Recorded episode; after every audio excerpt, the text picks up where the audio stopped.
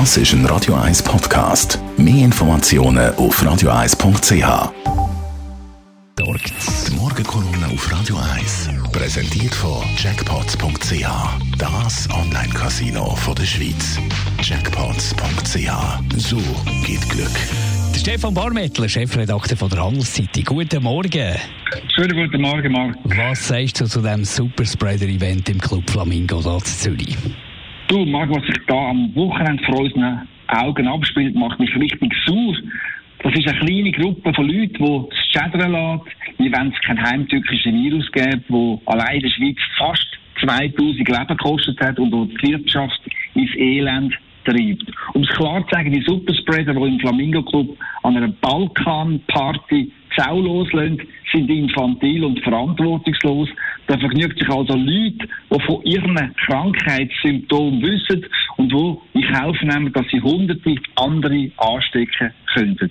Und einer von diesen unterbelichteten Partygängern steht dann auch noch beim Blick TV an und plappert in die Kamera, ob er vom Virus angesteckt werde, sei ihm eigentlich piep egal. Hauptsache die Party im Flamingo geht ab.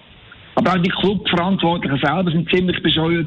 Statt fürs Tracing den Namen und die E-Mail-Adresse einzufordern, akzeptieren die Flamingo-Chefs im grossen Stil offensichtliche Fantasieangaben von ihren Gästen. Das haben wir ja auch heute Morgen in den News vermeldet.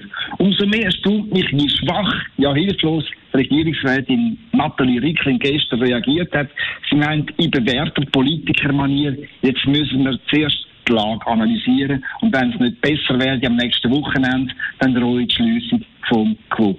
Ich persönlich habe eine viel klarere Ansage von der Gesundheitsministerin erwartet. Das heißt, dass der Flamingo Club im Kreis 5 bis auf weiteres geschlossen bleibt, bis auch die Chefs und die Partygänger begriffen haben, dass man die Gesundheit der Bevölkerung nicht aufs Spiel setzen darf.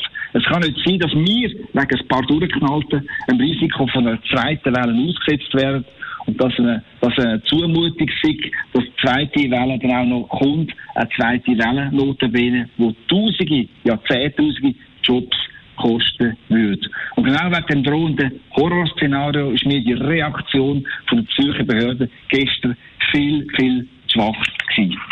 Stefan Barmettler, Chefredakteur von der Handelszeitung. Seine Kolumne gibt es zum Nachlesen auf radio1.ch. Die Morgenkolumne auf Radio 1.